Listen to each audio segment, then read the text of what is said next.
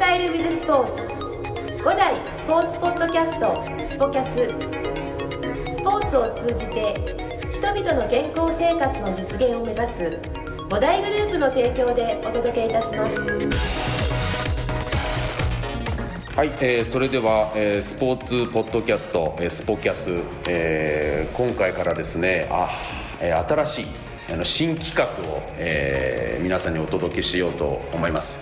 聞いて、えー得する聞くだけで上手くなるテニスというところで聞くテニっていうですね、えー今たった今あの僕らが勝手に決めたっていうところで、えー名前の決まってないまま連載をしていこうという、まあ、ちょっとあのオカルト的な形で始まりますが聞くテニを、えー今日ゲストはですね大橋コーチと、えー、正木コーチでお届けしたいと思います。よろしくお願いします。よろしくお願いします。はい、えーたった今打ち合わせ5分ぐらいの打ち合わせで、えーえーこの連載企画「聞くテニ」が始まりましたが、えーどうかよろしくお願いします。お願いします。お願いします。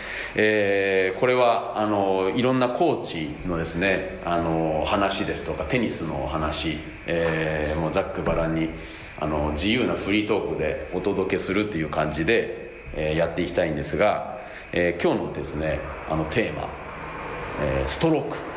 ストローク。はい、ストロークについてちょっとねお話をあの聞きたいなと思っています。さああのこんなざっくりとした話ですけど、えーまず大橋コーチ。まあストロークといえばフォアバックありますがそこはどちらでも？そうですね。もうあの語りたければもうフォアもバックもあですか？えー新しい技も全然 OK ですし、まあ、ないですねそんなのね。ね。そう。ああストロークストローク。はでもあのーまずなんて言うんでしょうそのストロークって好きですか？いいや僕はやっぱり苦手意識があるんですよね。苦手意識があるはい。なんで苦手意識？あのワンバウンドのボールを下がってから打つっていう感覚がないんですよ体に。ああのそれはえ深いボールっていうことだけじゃなくて？そうですね、うん。あのそうなんですよ。こうノーバウンドバレーボールやってたからノーバウンドで取りに行っちゃうんですよ。ストロークの全部ライジングになっちゃうで何回も下がるっていうのを体に染み込ましてきたんだけど試合になるとバカーンって打っちゃってまあまあ入る時もあるんですけどなんかこう後ろに入ってから後ろに入ってからっていうのがし特にシングルスでできなかったんですよ。ずっと。うんまあ確かにあのそのしんどい面ってねストロークってありますよね、うん、でも今ね主流がライジングっていう感じになってきてるから、まあ、ある意味下がらず処理するっていうようなね時代にもなってきてますよね。うん。でもその強い人のライジングというのはもうきっちり入ってからのライジングじゃないですか、うん。大橋のライジングはその場で卓球みたく返してるだけですからね。あトトンって、はい、だからあの僕らが学生の頃は良かったですよね。だから30年近く前だったら、うん。お互いにそういうことしかできなかったから、うん。その今で言うとバウンドしてからボールが生きてるとか死んでるっていう概念がなかったんですね、うん。深さしかなかったんですよ、今の人たちって本当にしっかり構えて打つとバウンド後にすごいギューッと伸びていくじゃないですか、はいはい。あれ打たれちゃうともうライジングだと返せないですよね、うん。か帰るけども本当にもう完全に押されてもう完全に死んだボール、うん。今日とかも外でやったんですけど、ちょっとでも風霜とかになるともうアウトですよね。今日外でやってたやった。なんか色黒いなって。わかる。ですよ水沢で水沢で、はい。今日はちなみにどんなメンバーでやってた？んですか今日本当はあのダブルスやるつもりですけど、ちょっと一人あの急コロナウイルスで、え。急遽3人でえ。2-1ですよ、21 2-1振り回し、ええ。まあ、る方はシングルスも出てるしから21で、で21をスクールでやるときは2分で回すんですけど、はい。まあ試合ごと時間があるんで3分で回してやったら、だんだんこう3分でこう5周ぐらいしたら、だんだんこう今回パスみたいな疲れたからパスみたいな人が出てきて。出るでしょ。この暑さで。この暑さであの三つ座で、えー、2オン1うわきついわ。これいやもう本当ね大橋コーチマジですごいっすよね。あの本当に。あのねストロークの話からぶれますけど、んあストロークのね朝練してねであのね今日だって今日三つ今日は三つ沢ですけどだって大体多い時って週何で練習します？朝のあのレッスン。ところ基本的に毎日やってるので会社に来てない日がないですよね。そうっすよね。だからたまにたまに確かに。わざと僕が来ない日を作るルールにしてるんですよ。うんうんいやそれも大事ですよね、うん、どうしても来ちゃいますからね。そう。いやすごいわ。まあでもそういった中ではその、まあ、バレーボールやってたからちょっとその下がる下が下がるっていうのがなかなかなくて、でもあの僕はずっと板橋コーチと一緒に練習させてもらっててあ板橋コーチ身長が、はまあ、低めで、い、うん。まあ、当然もうライジングなんですよね、はいはいそうですね。えーなんで、まあ、それもあったせいか、でちょうど自分が、あのー試合でいっぱい出てる頃はどんどん世界のテニスがフェデラーが出てきて、うん。こうテンポが上がってきた時期だったんですよね、うんうんフェデラーが出てきそうだったじゃないですか。もうフォアで構えられたあの逆クロスとか、こんなの誰も取れないだろうと思ってたぐらいテンポ上げてきたのが主流になってきて、世界の全員の選手がテンポを上げてきて私も、えー、とテンポを上げるというかただ単にその場でライジングで打ってるだけのやってましたけどうん。でもそれだと全然あのやっぱやっぱり勝てないんですよね、うんリスクも大きいし何せあんまり相手にダメージを与えてないんですよね。うん板橋あ板橋コーチぐらい。テンポで追い込めればいいんだけど、自分の場合はただこうパパンパパンって返してるだけだから全然ストローだからストローク戦でポイントが取れるイメージがなくて、でも自分の足になって悲しいのはあれだけプロのフォアとか上手い人の方を見て練習してってよし試合でやるぜってやったらやっぱちょっとチキってしこってしこってしこってあーってバックに振られてスライスでちょんって打ったら相手がミスみたいな、俺の俺はフォアを練習してるフォアでポイント取れてる。結局練習してねスライスかよみたいな。なんかすごいジレンマを感じて。なまあ要は本当フォアのストロークに関してはあもう才能ねえなと思って、えーましたね。なるほど。ちょっと大橋コーチとしてはあのフォアっていうのはちょっとそこはストロークっていうのはちょっとしんどいっていう。苦手意識じゃないんですけど好きなんですよ。多分ショット各ショットの中で一番練習してる割に別に武器でもなく。うん武器でもない、そう。なんですよね。だからフォアハンドストロークってね。まあでもフォアハンドだとね、まあ、武器にしたいっていう思いはねやっぱりあのそうやって思ってる人は多いでしょうから。あとそうフェデラーの来る前はあれでしたねサーブ打ったらフォアで回り込んでみたいな、うん。クーリエとか、はいはいはい。まあ、あの人はバックうまかったですけどね、うん。クーリエとかみんなそうでしたよね、ああいうのちょっと憧れた時もありましたよね。クーリエのフォアハンドとかおかしいっすよねあれね。野球みたいな、ねえなんかあのフなんかフライパンで殴ってんじゃないかっていうぐらいのね感じのね。あれでも今思うとあの85平方インチのプロスタッフ使ってるわけじゃないですか、うんあれよく真ん中でこう打ってたな。いや本当すごいっすよね。ね今思うと結構すごいですよね。あれプロスタッフであれ今打ったら結構テニスするのしんどいしんどいっすよね。えでもあの使ってなかった？ジョー君とか昔。プロスタッフ使ってたプロスタッフ。ね。うん。ね。船橋でレッスンしてる時ってさプロスタッフだったよね。プロスタッフ。ね。そう。あらこんなのよく使ってんなと思ってぐるぐらいのあれでしたもんね。その当時だと？サンプラスもそうですよね。サンプラス。うん。85平方インチ懐かしい。そう。でフェ,、あうん。フェデラーが来て9090 90か。90ですね。90でしょ、うん。ね。90でももう小さい90でも今見たら結構小さいよね、しかもすぐフレーム薄いじゃないですか。あれでよく、ねあれでうん今思うとよく打ってた。なよくやってましたよね。あのね。そうだね僕使ったことないけどあれだけを持ってもなんか感覚が自分の中で生まれなかったですよ、はあ、でも、あのー一方でまあやっぱりあの、まあうん。ジョー・マサキなんかはフォアハンドって言ったら多分ストロークって言ったら多分めちゃくちゃ得意なんじゃない？あんまり得意じゃない。得意じゃないの？得意じゃない。の？あんまり好きじゃないんですよね。そうなの？走る距離も長いし。うん。だからそれ苦しいだけ。で走らなくないあんまり。うだからどちらかというとまあフォアは好きなんで、んうん。フォアに来たら、うまあ3回以内で決めれるような、うん。っていうイメージ。イメージね。なるほどね。あ今面白いね。3, 3球以内でぐらいぐらいにはもう自分が動く前にもう。ん。あの決めるか相手がミスるか自分がミスる3択。三択 3回以内。3回以内。でもほらすごいさほら強打ができるじゃない？あの、ジョー君の場合は。あれさなんかどういう感覚で打ってるの？フォアハンドとかって。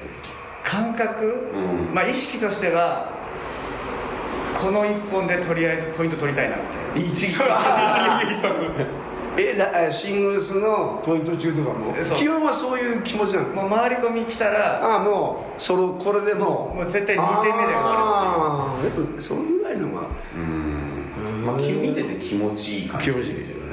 る3ってい。ったらもう苦しい。もうさら苦しい状況だ。よあだから、えー、と正木コーチに勝つには3球以上続ける。続ければまもうそしたら苦しくて。だってそうさっきあの竹槍コーチとお話ししててあのどんなプレースタイルだったかっていう自問をしたらあの、ね、竹槍さんは自分はもうあの器用じゃなかったし不器用だったからって言ってとにかくあのしつこくしつこくつなげるっていう相手は多分嫌だなって思ってる人の方が多かったんじゃないかなっていう話をね聞いてたんですけどだからもうそういうタイプはもう絶対もういい。もういいっていう感じ。もう無理ですまあでもああそこまでバコーンって打てるんだったらあのそれ狙ってってもいいですよね。あいいですよね。うん。そのなんかこの間テニス雑誌でそのリチャード・ショーム博士の,、まあそのストロークについて要は今一番ストロークで精密って言われてるジョコビッチ、うん。それ深さもコースも、ん。でもある程度のトップ選手だったらパッシングってほとんどダウンザラインとかショートクロスに入るじゃないですか、うん。なんでそのショーム博士の時はなんでそのストローク戦で毎回パッシングショットみたく打たないんだって言ってましたよ。それも3回もう3回以内に決める能力があるのに、うんやっぱこうまあ例えばまあ今回の全仏みたいな特にクレーだとすごく山なりのボールとかが多くなって、うん体力も消耗して、まあ、結局そのチチパスとかも3セットなら勝てるかもしれないけど、5セットになるとあのクオリティが続かなくて負けちゃうわけじゃないですか、でもその12セット目のチチパスとかの方が、まあ、バックのダウンザラインとかはうん。確実に精度が高くて、うん。打とうと思ったら打ててたわけじゃない、うん。っていうのを今のところはまだそのナダルとかジョコビッチとかのその経験と体力の配分とかにやられちゃうけどこれからの若手がもし正木浩二みたいなそのもう一本一本パッシングショットみたいなつもりで打ってたら、多分すごいもっとストロークすごい選手とか出てくると思うんですよね、ねこれ以上？これ以上今とシナーとかイタリアのうんはいはいはいホーバックすごいじゃないですか。すごいですよね。ちょっとねなんか大丈夫みたいな。そうそう大丈夫。日本でやったらこの人頭大丈夫みたいな感じで言ってるじゃないですか。あれがだからあと何年かして打つボールが本当にこうもう狙ったところにピョコピョコピョコいけばさすがに取れないですもんね。うんそうですね。あいやだから僕もあのジュニアの時から、ね、あのジョー正樹コーチを知ってますけど、あの身体能力があのずば抜けてる人ってあの必ずいるじゃないですかどこの国。いますね。うん。まあ、例えば。スポーツでもそうですよね。そうそうですであのモンフィスもそうだし、あと何ですかあの何でしたっけ？あのロン毛のアフロヘアのあ ブラウンツ。ブラウンとかなんかそのちょっとまあねあれ国は違いますけどツォンガとかそうですね。もうなんか身体能力がアホみたいに高くて正木コーチとかあのテニスの、ね、真ん中にあるネットをあの膝曲げないでも飛べるんですよ。トンってそのまま飛んだりするじゃないですか。あれぐらい能力高い運動能力高いと結構バカバコバコ打ってっても、あのいけちゃいますよね。そうですよね。だって僕ね一つ一つのショットを見てたら ATP の選手だと思ってますもん。ね本当に。だ残念ながらやる気と体力がない。ちなみにさジョークでさその今とその20代の時のボールのスピードってやっぱり20代の時も速かったの？サーブとかフォアとかって。今と同じぐらいってこと？今より速かったの？遅くなってるいやおす変わんないとは思う変わってるよただ20代の方が確率は良かったですよ。うんそれは入ってる確率が。ああまあ、もちろん今よりもラリーを続けようっていう気は絶対あったでしょうね。あ試合出てるからね。うーん。まああじゃあスピードはそんな変わってあんないま変わってないスピードは僕も見てて全然変わんないなと思ってうんそれがすごいよね、うんスピードってテニスの今一番の武器じゃないですか、うん。だから最近だとそのフォアのウィナーとかスピード表示してますよね、もう170キロだね。これ、自分のサーブルが速いのがあんとこれなのと思って。その150から170ぐらいまでのスピードだからね、いやわかんのかプロってその170とか160回転率が全然違う。そう、うん。一回船橋でこうフォア打ったんですよフォア球なししてもらって、うん。180が出るんですよあ普通に、うん。でも回転率がね。何千倍も違うんですあプロと？プロと。ああちょっとまだ話したあの添田選手が何年か前に来た時に、あはい。えっとお客さんとラリーをするんですよね、うんうんでみんな振り遅れちゃうんですよ、うん。でもでで僕たちも「はあ細田選手のボールは速いですから準備早くしてください」って準備が早いんだけどあの要はな添田選手のボールを見てると、スッて軽く打ってるんだけどすごい回転かかってて、うん。バンドにピューンって加速するんですよね、うんそれにタイミングが合わせられなくて、あーってなっちゃって、でそれででもそれがもっとすごいと思ったのがそれがレッスンボールなんですよ。いや僕はそういうニューボールだったら自分もたまにああなるな、レス普通のキャスターからもうもうもう死にそうなレッスンボールで本当にピャーンと跳ねてるあの重みで、これすごいなと思って、あのやっぱすごいですよね。すごい、でも添田選手なんて世界ではスピン量が少ないタイプって言われてて、まあそうですね。うん。それであれだったらと。グリップも厚くないですからね。うん。あれの軽く垂れであのレッスンボールで本当にピャーン垂れてますよね、それ合わせらんないすごいな。まあその先にはそのその回転量が違うよね、同じスピードじゃなくてね。すごい。竹槍コーチよく言ってるじゃないですか。1000分の4みたいな1000分の4の世界で。だからあの結局ねそそれしか変わらないんですよね。その瞬間で決まっちゃうんですよね、うん。そう。だからでストロークってだから、まあ、いろんなストロークがね、ありますよね。あのーまあでもやっぱりさっきね冒頭に大橋コーチが言ってたあの後ろから入って前にこうやって入っていかなきゃいけないっていうのが基本動作じゃないですか、そうだからそこってあのなんていうんですかそのレッスンでも一般のねお客様に伝える時ってだからストロークって難しいんですよね体力がいりますよね、うん。本当にまあ本当にシングルスなんかやろうもんならば、うん。左右に動いてボールの後ろにいなきゃいけないわけじゃないですかね、でもあれがあるから本当に、まあ、自分もたまにできるんですけど、やっぱりバウンドもやっぱりいる勢いがありますよね。うん。あと腕が痛くないですよ。ね何せああ確かに。横に行ってあーんってこう、うん。頑張ってスイングすると筋肉痛になりますけど、うん後ろにちゃんと入って打ってればいいボール簡単な力でいいボールになるし、う終わった後腕が痛くないですよね、んねだからレッスンでも多分一番そういうことが大事かなって思うんですよね。力ってどういう感じであのいやなんか感覚的にフォアハンド打つ時腕の力握力とかなんかどこに力入れてるかとか何を注意してるかとか意識的なもの。僕は足です足ってもう踏ん張る。踏ん張る。で、まあ、スイングをした時に、うん。自分の体勢がこう外に行っちゃったりとか、前に行き過ぎちゃったりっていうのは多分腕の力が入りすぎちゃって、その体幹が耐えられないうんだからこそ意識としては足。うんで耐えられるんであればそれが理にかなった腕の力の使い方かな。って足のどこを踏ん張るっていう。太ももかな。太ももなんだああ太太ももなんだ。あだから太ももがこう耐えられないと膝が上がっちゃったりするから。ああああじゃあここに力入れてるそこにああなるほど。え大橋コーチはどこに？僕はあのテニスオタクなんで、いい方を打つためにいろんな勉強させてもらって、はまあ、コーチっぽく言うとまあ足腰のお尻のあたりですかね。お尻。お尻のあたり。お尻のあたり。そのさっき言ったじ、まあもうじまあ、地面からやっぱりエネルギーをもらうことが、そうすると、まあ、上半身腕の力が抜けていいボールいくっていうのは体感として持ってるので、うん。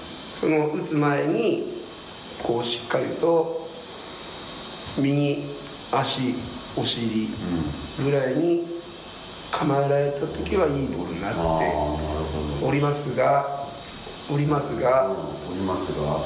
えー疲れてくるとまずもうね疲れてくるとこう走って踏ん張るっていう動作ができなくなるし、ん。試合になるともうなん手に意識がいっちゃって、うん。大体こうガチャって打つ。えー。なりますよね。ななるそれはあります。ね本当に。でもこうやって聞くとなんか今まであんまりどこに力入れるとか聞いたことないですけど人の。やっぱ違うのね。あのだって僕なんか僕も違うんですよ。僕お腹なんですよそうだからみんな違うんですよやっぱりお尻でしょ？だって大橋さんのお尻お尻ですね、右足のお尻ですね。お尻お尻お尻で。蹴る蹴るえー蹴る感じなんで。ああなるほどね。あでもこれって結構いやまさに聞く手にじゃないですかこれって。あのやってみて自分でしっくり。ジョーク太ももでしょ？小川さんが太ももあのお尻でしょ？でで僕はあの腹筋とかなんか細かく言うとおへその下あたりとかなんですよ。うだからこれって意外と僕もお尻意識したことはないからお尻ちょっと意識してみるとかそうすると変わるかもしれないですね、うん、お尻締める。締める感じ。ジョー君締めれないでしょ 授業終わったから。終わった終わった終わったあお尻をこう突き出していく感じなんだよねああおしああなるほど。それでそれで股関節使ってそう。ですそうですそうです。ああ回転でお尻で。お尻をん突き出していくうん。感じ。今皆さんこれ音声で聞いてもらってますけど僕らみんな立って腰回りまくってますからね。なるほどね。いろいろ人に聞いたり雑誌見たり本読んだり人の写真とか見たり、はい。なんか自分なんかこうキーワードありますよね、うん多分同じことやってるんだけどその中で意識する箇所が違ったりするじゃないですか、うん。それがヒットする時ありますよね、うんうんうん崎さんのやつのこのねへその下あたりを使うっていうこう確かに固まってる感じはあるんですよね、ん。打とうとする瞬間に。なんかね僕使って僕ねどちらかというとあのねブレたくない。ここがあこうなりたくないからこの状況を保って打ってやりたいっていうイメージがあるから多分ここなんでしょうここがね。うん。そう。そうこうやってねスプルッと分かるんですよボール来ると全然できないよね。いや僕もねもうね必死になったらもうねもはやねこんなこと言ってるけどあの必死になったらどこ意識してるかもう？もはやっていうねいやいやなかなかあのーまあこんな感じであの第1回お話ししてみました。っていう形でですねあのーこんな感じであの第1回はあのストローク編ということで、もしかしたら次もあのストロークかもしれないですね。まああのという形で進めていきますのであの次回も楽しみにしていただければと思いますので、はい、第1回ストローク編でした。ありがとうございました。ありがとうございました